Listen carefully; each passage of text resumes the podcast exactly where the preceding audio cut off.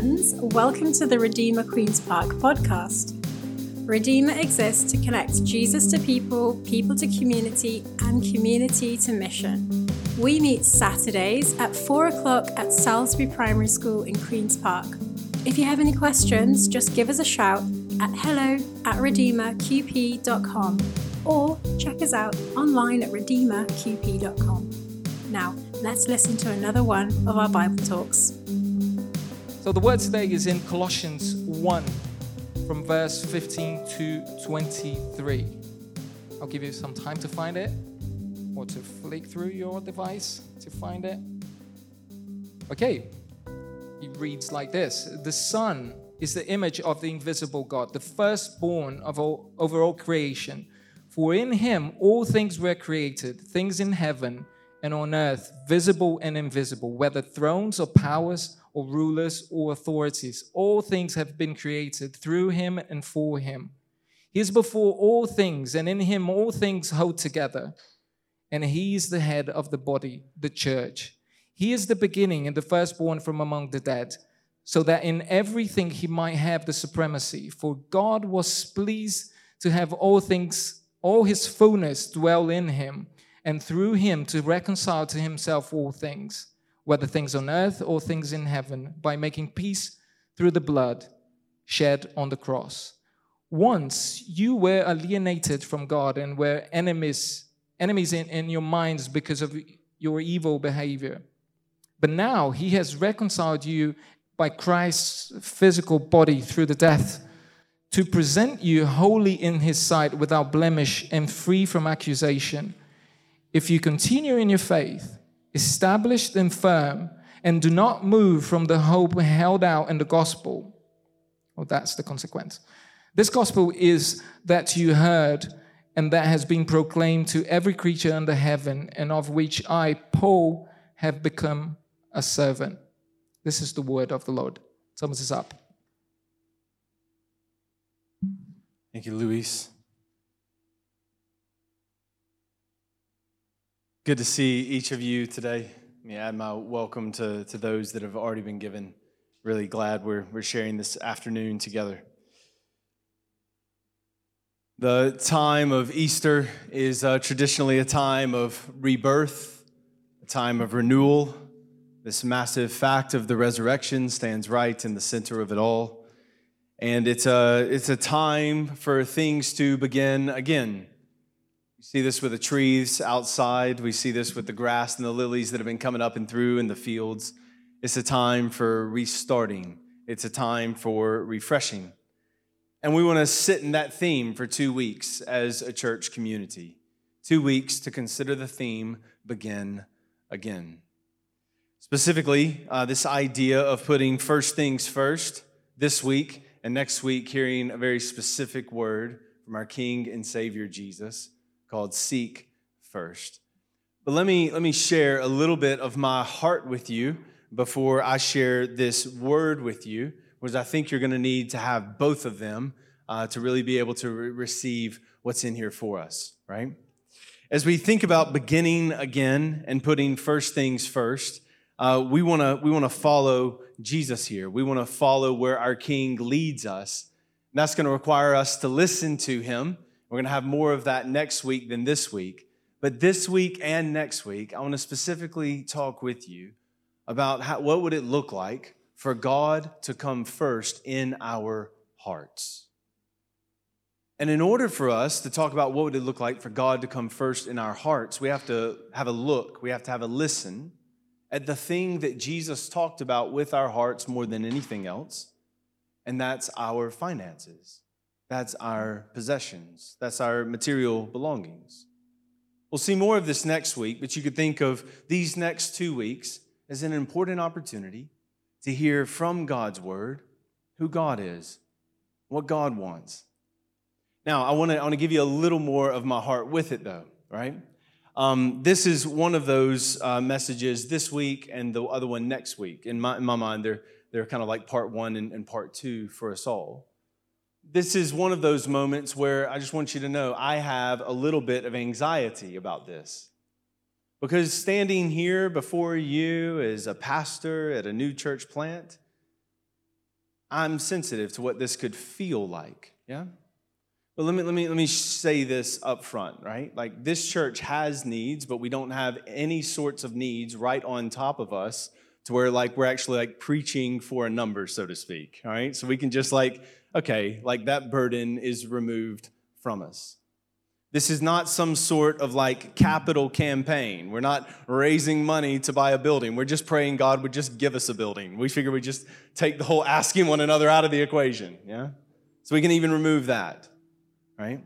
There, we're, at, we're not at a moment of real pain or real pressure to where we should feel some sort of corporate responsibility. If I don't do this now, then something bad's going to happen to somebody. We're, we're not there, okay? As a church, it's an opportunity for us to consider what does it look like to begin again? What does it look like for God to come first and not just in our finances, but in every part of our lives.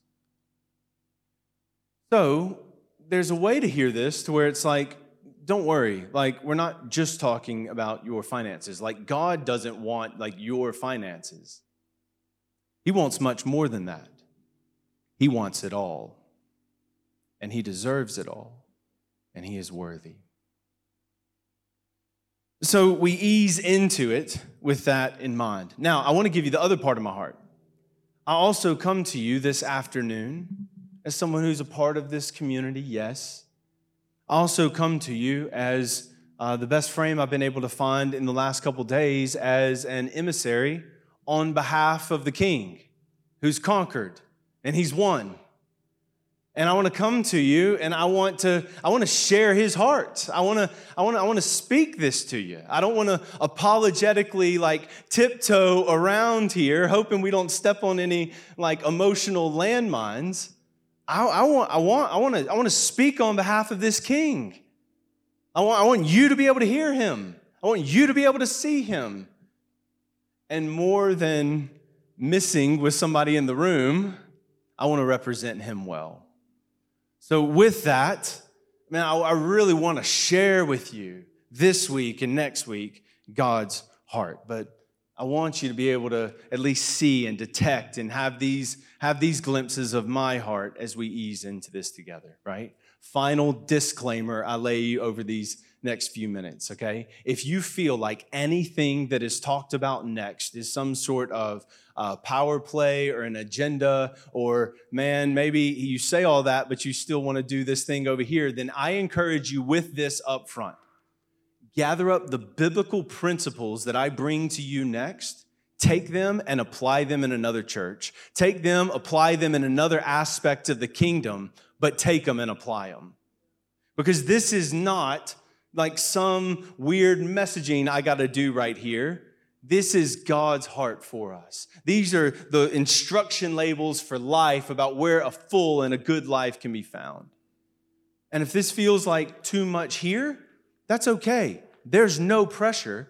Gather this up, take it to another great charity. Come see one another pastor elder here. There are lots of needy charities in this town, and we can give you that information, and you can go and be a financial blessing to them. Hopefully, hopefully that helps. Let's just get into it. Look, first things first, talking about the principle of preeminence from Colossians chapter 1 that Luis just read for us. The principle of first. It's the first principle about first things. Here's the good news this afternoon Jesus is for you, Jesus died for you. And here's the thing it wasn't necessarily about you. He's concerned with his own glory. He's firstborn, he's the first, he's the prototype, and it's not about us. He is preeminent in everything. He's not just first in terms of order, but he's first in terms of importance, right? He's before all things. And in every aspect of our lives, our goal as Christians, as followers of Jesus, is that as we follow him, month by month, year by year, there would be an increasing supremacy of him in each of our lives. John the Baptist would be able to say, He must become greater, I must become less. This is what we want. We want His supremacy to take over our lives. We want to be shaped into the image of the Son over time, right? When Jesus uh, talked about finances, he began in Matthew chapter 6, and he, he shares these words Do not store up for yourselves treasures on earth where moth and rust can come in and destroy, or thieves could come in, break in, and steal, but store up for yourselves treasures in heaven where they're safe and where they're secure. He goes on to say, No one can serve two masters. Either you're going to hate one, you're going to love the other, or you're going to be devoted to one and you'll despise the other. But according to Jesus, you cannot serve both God and money. Then Jesus unpacks this incredibly refreshing and heartwarming encouragement on worry and anxiety. And he cashes all that out with Matthew 6:33. But seek first his kingdom and his righteousness, and all these things will be added to you as well. Now, C.S. Lewis was a professor up at Oxford University. Reading this and reflecting on the principle of first things, Lewis would reflect you have to aim at heaven and you'll get earth thrown in with it, according to Jesus, or you can aim at earth and you'll miss out on heaven and earth. Now, Lewis said those words on a BBC radio talk during World War II. It was later collected up and it was put in his book, Mere Christianity. The idea if you want the first things, you have to aim for the first things. There's no guarantee if we build our lives putting second things first that we're going to get the first things. They have to go in first. Lewis goes on to talk about, like, think of a woman who makes her dog the center of her life. A dog is a second thing. But imagine a woman, she puts the dog right at the middle of her life she loses things. She loses her own human usefulness. She, according to Lewis, she loses her own dignity and she loses the proper pleasure of having a dog because you took a second thing and you put it right at the middle of your life. And you said, This second thing will be my first thing. And your whole life really doesn't fit, it doesn't work. Lewis goes on to explain, like the man who makes alcohol the chief good, he loses not only his job, but he loses his palate, and he loses all power to enjoy everything else. You took a secondary thing and you put it in the middle of your life, and you made it a, your great thing, your first thing. When you think about how that thing made everything else in your life not really work you can see where we're going here. You can't get second things by putting them first. You get second things by putting first things first. So if Jesus is not first in my life, if Jesus is not first in your life, if Jesus is not first in the life of this community of faith, then there's a very real sense to where our lives are out of order. God's first, and He won't do with second. He won't do with leftovers because He is preeminent. And He invites us. He invites me, and He invites you, and He invites all of us together as a faith family to recognize the fact that He is first and then to order our lives around His preeminence. Whole message is simply that God is first. Genesis chapter 1, verse 1. There's no beginning before God. He's first. He's triune love, Father, Son, and Spirit. He's first. No one else is there. No one else is advising him. He's there. And he creates in his own image and likeness. God went first. John 3 16. Romans chapter 5, verse 8. 1 John 4 19. He went first. He is the great initiator in our salvation. He went first. Therefore, he deserves to come first in our lives. He's worthy. We're not talking about something that he doesn't have rights to. We're talking about something that he deserves. He deserves to come first in every aspect of our lives. And I, I'm, I, I feel this, right? As I say it to you, like honestly, like it's processing in my head as it's coming out of my mouth. There's parts of my life that aren't even necessarily like crazy sinful. There's, they're just areas of comfort. Maybe they're not like outright sins against God that I don't want to give up. it's just like ways of kind of doing this and a way of doing that where I don't want him to come first. Because I want my own way. I want my, my own opinion. I want my own comfort there. But he is worthy. He is worthy of our hearts. And what we do with money then, it has a way of exposing what's first. You can follow the receipts, actually form a paper trail. Most of us have a compartmentalized view of the Christian life.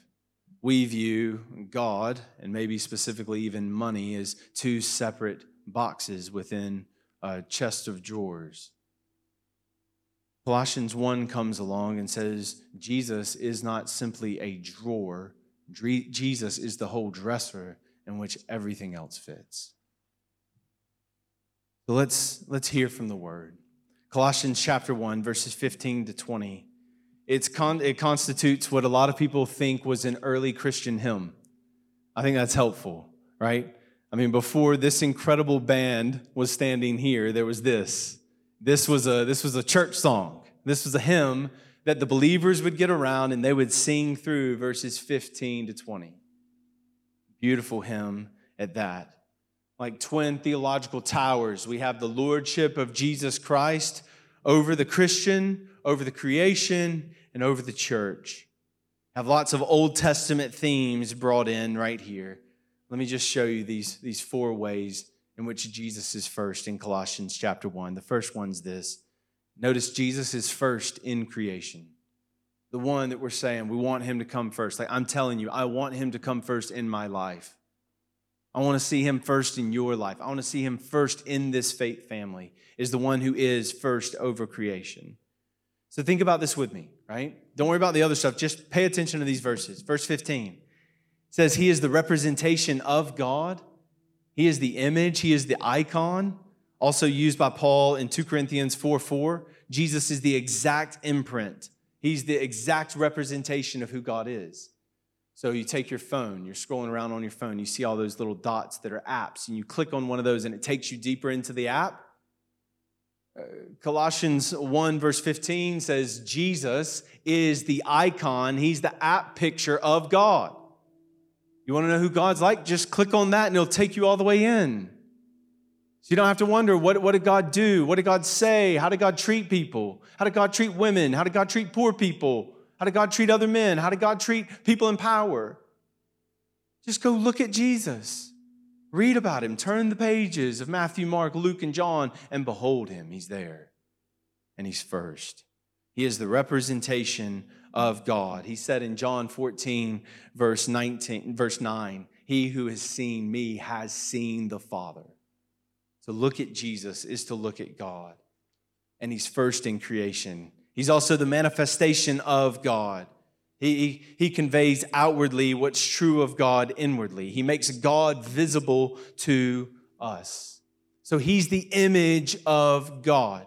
And the French reformer John Calvin says Christ is the image of God because he makes God visible to us.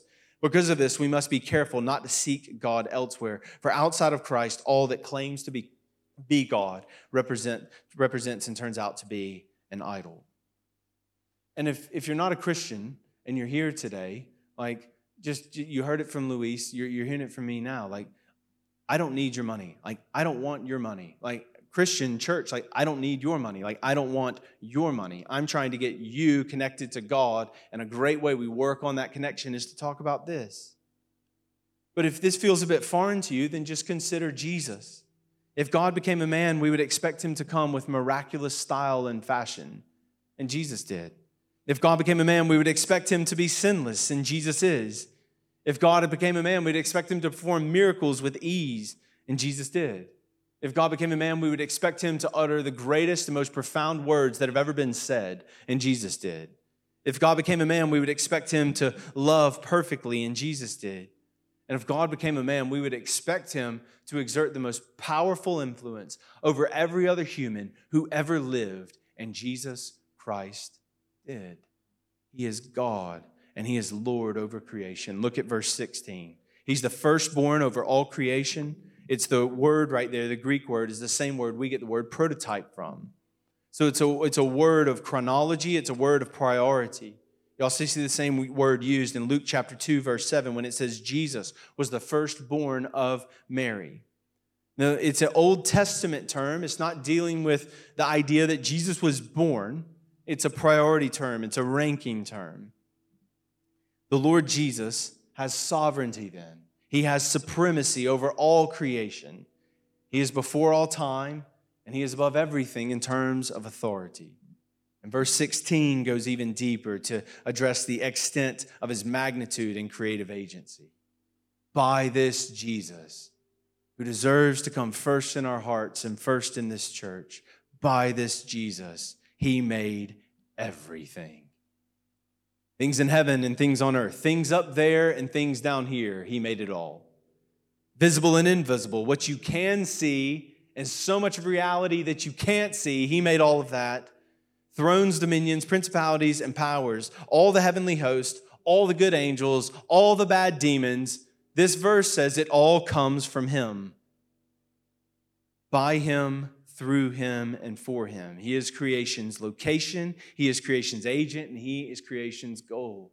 And he deserves to be first. Warren Wiersbe says when it comes to creation, Jesus Christ is the primary cause in that he planned it. He's the instrumental cause in that he produced it. And he is the final cause in that he did it for his own good pleasure. And verse 17 is beautiful. And he sustains everything. And just think on this everything. Like I woke up with a headache this morning, right? And staggered around the house just trying to get myself together. He sustains everything. Some of us are over employees or over companies, and we look after major accounts, and we know how vulnerable things are. We know how, how, how susceptible to attack and error things can be. Jesus sustains everything. If he were to remove his breath from our creation for a moment, all of this collapses, ceases to be. And he wants to be first in your life. He was before all things, and in him all things consist or cohere or hold together. He's massive. He keeps the cosmos from becoming a chaos, and he deserves to be first in our lives because he's first in creation. Look at verses 18 to 20. He's also first in the church verses 18 to 20. This means he's the leader in the church. Paul now comes from his lordship in creation to his lordship in the specific faith family and in the community. Talks about Jesus being head in verse 10. He's the sovereign head over the church. So he's the source for the church. When the church wants to know what ought, we, what ought we to do, you don't have to look to a pastor. You don't have to look to a ministry leader. You look to Jesus. Well, Jesus, what do you want me to do? just follow him. He's the head. Everyone else in the body, me in the body, I have a role to play, but I'm not the head in the way that Jesus is head. And we look to Jesus, we listen to Jesus. Well, all this then leads to cosmic and personal realities that we all have to really weigh up. All of this has a goal. It's that in everything, He might be preeminent. It might be His name that we're talking about. It might be Him that we're ordering our lives around. He's the one that actually causes us to have to bend and move and fit our lives differently. As we begin again as a faith family, just let me tell you, it's Jesus, not the elders, that come first. It's Jesus, not the members that come first. Jesus, not the new people that come first. Jesus, not the new deacons that are coming in that come first. Jesus, not the community group leaders that come first. Jesus, not the staff that comes first. Jesus, not the people who give a lot of money that come first. Jesus, not the people who don't have anything to give at all that come first. He is not interested in being our co pilot. He is not interested in coming up second in our beauty contest. He is not interested in riding in the back seat of the car while you and I drive around through this course of life. He is first. He deserves to come first, and He will. So in our worship, He is to be first. In our witness, He is to be first. Then as we go from here in our work, He is to be first. In our play, He is to be first. And in our wants, in our heart, He is to be first. Here's the danger for the Christian. The danger for me as your pastor. Warren Wiersbe says it best. Few would deny the importance of Jesus, they would simply dethrone him. Here's the danger they would give him prominence just without the preeminence. The risk we run as a faith family with Jesus being one of the many important things in our lives, but not being the most important person in our lives. Our sheer exposure to divine things can almost make us numb to how miraculous they are. The fact that some of us kind of grew up in and around church and we have so much of this story not to memory but to mind, we can kind of call it back. That great privilege actually becomes our great threat. We can grow numb to this. And if we're not careful, we can go around even believing, oh, yeah, yeah, Jesus, he's important.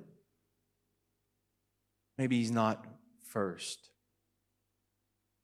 So there's an irrefutable logic to what Paul's up to. If he's head in the church, he is to be preeminent in everything because the Father has been pleased for his fullness. The Father in heaven has been pleased for his pleroma, for the fullness of God should dwell, should take up residence and be at home in this Jesus. Thirdly, Jesus Christ is first in the Christian salvation. You see in verses 21 and 23, he went first. Paul, who's writing this out, he knew what it was for Jesus to go first. Paul didn't want anything to do with this Jesus. When we learn about Paul in the book of Acts, Paul's actually an enemy of the church. He's not trying to like make his way into God, God's kingdom. He's actually running an antithetical game on him. He's trying to tear down the church. He's literally out persecuting Christians.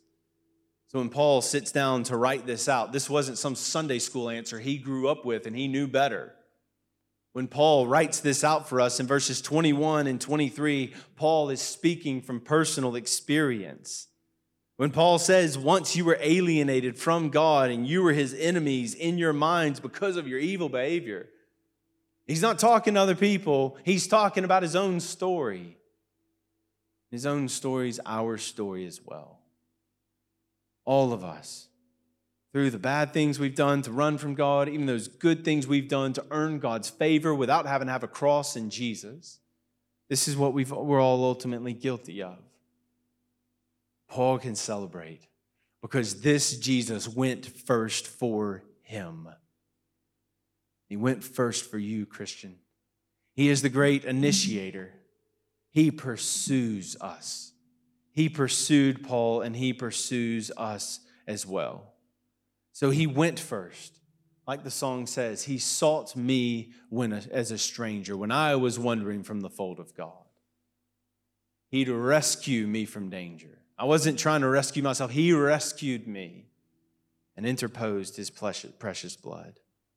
So he goes on in Colossians chapter 2 verse 9, Paul says, "In him dwells all the fullness of the Godhead bodily." In the Old Testament, you chose a place to particularly, God chose a place to particularly manifest himself, and that was the tabernacle or the temple. And now he chooses to make himself known in one person, and that's Jesus Christ. So Calvin's our helper here. Whatever God has belongs in Jesus, and this Jesus pursued you. God has pursued you. God has sought you. And this makes the love of God unconditional. It doesn't matter where you're coming from. It doesn't matter what kind of background you've had. It doesn't matter how messed up your life has been. He's not looking for good records. He's not looking for good resumes. He's not looking for good performance. He just sees people who are all in different ways his enemies, and he initiates, he pursues, he reaches out, he rescues, and he saves. And this leads to one conclusion. It's the fourth truth. It's here. And we're going to have some time to sit in this, to listen to the Lord, and to respond in worship. So, Natalie, come on. Jesus is worthy then to be first in our lives. let's just kind of sit here, right? I mean, it's Colossians 1. It's, we're taking some time to consider what would it look like to begin again. Any tension we feel, like tension that I feel in this, and tension that you feel in this, is probably based upon the fact that there's some other things that are coming in first, and we just don't want them to come in first. But other things have made their way into the center. And there's some things that, that not, not me, I'm, I'm just a man. There are things that God, from His Word, like looking at the greatness of this Jesus, looking at the glory of this Jesus, looking at the honor and the worth that this Jesus has, independent of what we do with Him. We feel this. We feel things that just make us think like, he's worthy to come in first, but he's just not coming in first right now. what do we do about it? We sit in the gospel and we let God convince us and we let God compel us in our hearts. So just think about the facts.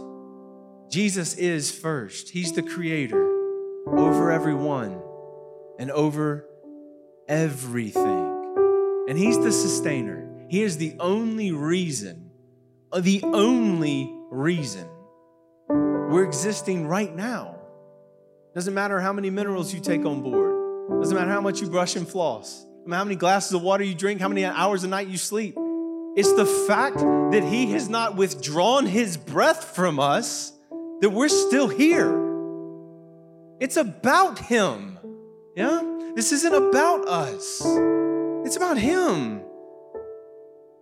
And so, the point then, just that fact of the gospel, is that Jesus is not one of many beautiful things that God created. He is the creating force, He is the creating power, He is the sustaining nature behind it all. And that God, that person, went first for us. Paul says he pursued a relationship with us when we weren't looking for him. He went to a bloody cross where he experienced torture and humiliation. Why? Because that was the price to buy us back. Have man and woman sitting beside each other in here, some different people from different postcodes and different parts of the world, sitting elbow to elbow, learning what it is to be a family. That was the price. And he went and he gave his life. He gave, he gave it all. In others, in any other story, in any other worldview, this doesn't make any sense. You'd expect him just to wipe everybody out. But he doesn't choose to wipe the slate clean. He chooses to pursue. He, he chose to pursue me as a stranger, as a wanderer, as an enemy. He chose to pursue and he chose to give his blood to have a people. Therefore, Paul is saying, Colossians says, and the whole Bible says, this one, this one, this Jesus, he deserves to come first. And he will never be content to be one God on a list of gods. He endures with us as we kind of have him as one priority on a list of priorities. But he has an aim for all of this. He has a goal. He has us on a, on a flight path. He has us on a trajectory. We're going somewhere. If we're rooted in him and if we're resting in him, if we're abiding in him, then season after season, year after year, decade after decade, we're going to look more like him. Thanks be to God, he's conforming us to the very image of the Son.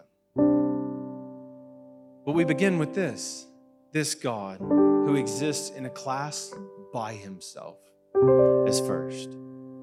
So, like faith family, like I'm, I'm going to ask you some questions I've been asking of myself. What would it look like for him to come in first? What would it look like for Jesus to be first in my family? What would it look like for Jesus to be first in my marriage? What would it look like for Jesus to be first in my profession? What would it look like for Jesus to come in first in mission and ministry for me? But we can turn this beyond any of us personally. Like as we're a faith family. What would it look like for Jesus to come in first in our intellect? Across the room, what does it look like for Jesus to come in first place in terms of our time, first place in terms of our loves, first place in terms of our conversations, first place in terms of our desires, first place in terms of our eating, first place in terms of our drinking, first place in terms of art, first place in terms of music, first place in terms of what we watch, first place in terms of what we listen to. The first agenda when we get into a relationship with somebody. The first thing we have in mind when we're in conflict with each other. This isn't about money. This is about Him coming in first in all parts of our lives. So Jesus is not one more priority then on a list of priorities that we're about and are important in our lives. What if this was the day? What if these weeks could even mark like an index for you, like the turning of a page when you, in your own journey with Jesus, and then with us in our corporate journey with Jesus, we saw Jesus as more of the page itself that all the priorities get written into. Not just a drawer, but we see Jesus as the whole wardrobe itself, in which we're going to store other things and we're going to let other things rest and we're going to come back. But He's the place where we classify it all. How weird would it be if my wife Elizabeth, being my my woman, like my top woman, how inappropriate would it be if I treated her like the third or the fourth? He wants our hearts and he will have them. So, two questions for us, and we'll sit in this in a minute.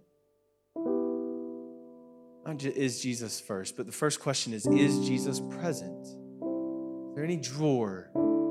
Is there any line where he's just not present? The next step for us is to, is to welcome him into that part of our life. See, Jesus, I, want you, I want you to get to first. I'm gonna take some work. He knows that I do. So, yeah, you open up that door, you open up that dresser, and you let him come in and be present. And for those areas of our lives where he is present, then it's up to us. And you don't have to answer to me, it's up to us to answer to him. Does he come in first?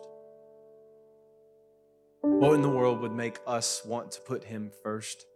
It's only the gospel. Everything else is going to be rules. Everything else is going to be legalism. Everything else is me just imposing some stuff on you. And I don't have that for you, and I don't want that for you. Hold up the gospel. This one who loved you first, this one who sought you first. As we just take two weeks just to sit in this and think, man, what would it look like for him to him to be the top priority, for him to come in first? 2 Corinthians chapter 8 verses 8 and 9. Paul was actually talking to a church community about generosity. And I love, love, love how he actually just motivated them with the gospel. So we conclude here. I'm not commanding you, but I do want to test the sincerity of your love by comparing it with the earnestness of others. For you know the grace of our Lord Jesus, that though he was rich, yet for your sake he became poor, so that you, through his poverty, might become rich. Just take a moment to sit in the presence of our God, to receive. Maybe there's a word that He has for you specifically from Colossians 1, what we've sung and what we've worshiped about today. Let's just sit in this moment. Let's receive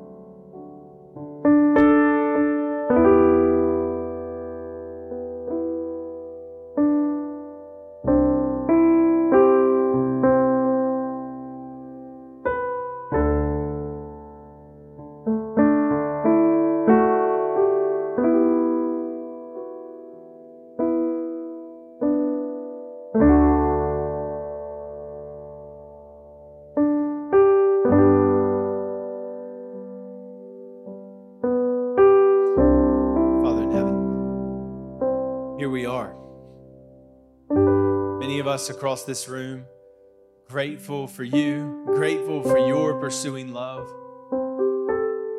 Father, it's your word that's incredibly bright and it's incredibly clear. That's a way of lighting things up for us. So, God, we come to you this afternoon as your people. God, would you help me? God, would you help us? Would you overwhelm us with your love?